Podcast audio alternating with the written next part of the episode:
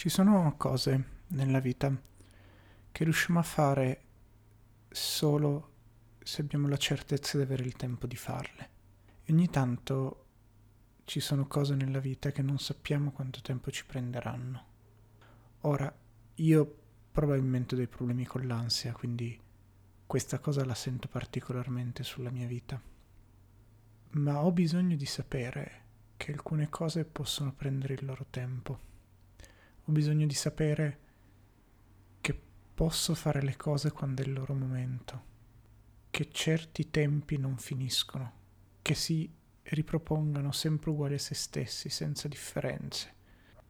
Il mondo universitario rappresenta e sclerotizza tanti dei problemi del mondo contemporaneo e questo del tempo è uno di quelli. Si vive con la necessità di rendicontare il proprio lavoro di dargli una data di fine. Si vive su contratti brevi, due, tre, quattro anni quando si è molto fortunati, uno di solito.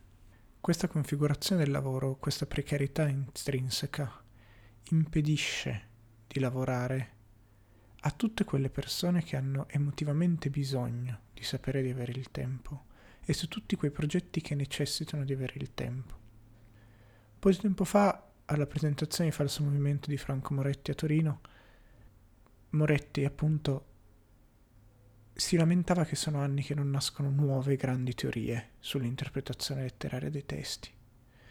E questa cosa, la, la mancanza di nuovi grandi paradigmi, è una cosa di cui ho sentito lamentarsi in tante, tantissime discipline.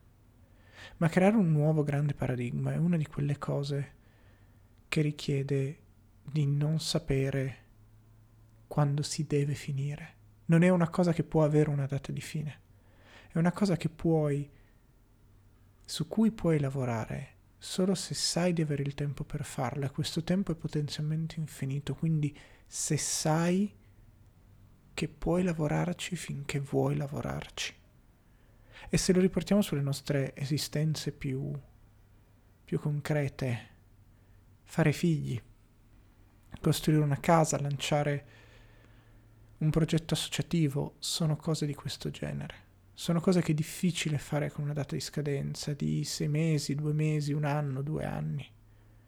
Sono cose che si fanno nel momento in cui nel momento in cui il tempo diventa uguale a se stesso, nel momento in cui il tempo si trasforma dall'essere agitato, cangiante, dall'essere qualcosa di frammentato in segmenti a qualcosa di non noioso, ma sempre simile a se stesso, omogeneo, quasi ozioso, ricordandoci che l'ozio è sempre stato l'obiettivo di tutte le classi dominanti.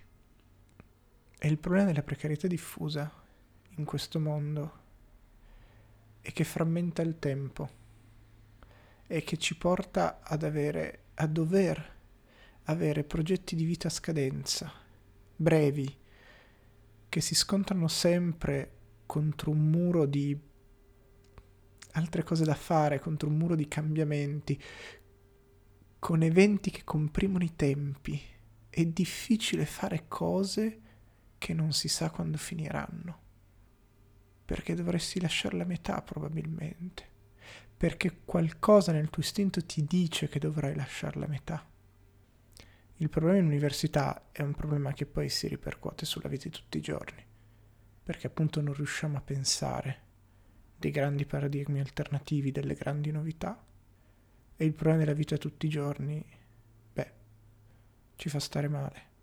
Ogni momento ci impedisce di prendere in mano le cose che vorremmo prendere in mano e doverci barcamenare tra una scadenza e l'altra, doverci obbligare a lavorare in un certo modo. Se bisogna guardare in avanti, se devo guardare in avanti, il sogno per il mondo è un tempo omogeneo, che può essere un tempo ciclico. Se la ciclicità è sempre uguale sappiamo che si ripete. Se la ciclicità delle stagioni, per cui dopo una primavera ne arriverà sempre un'altra, che sarà potenzialmente uguale a questa la necessità di questo tempo ciclico, di questo tempo quotidiano, è probabilmente quello di poterci dare il tempo di ritrovarci, di scoprirci, di ascoltarci, di non doverci comprimere per stare dentro tempi dettati da altri. E in questo probabilmente anche riprendere una dimensione di futuro, perché forse quando l'orizzonte è libero è più facile guardare lontano, invece che dover scavalcare con la vista tutti gli imprevisti, gli accolli, i vincoli che abbiamo davanti.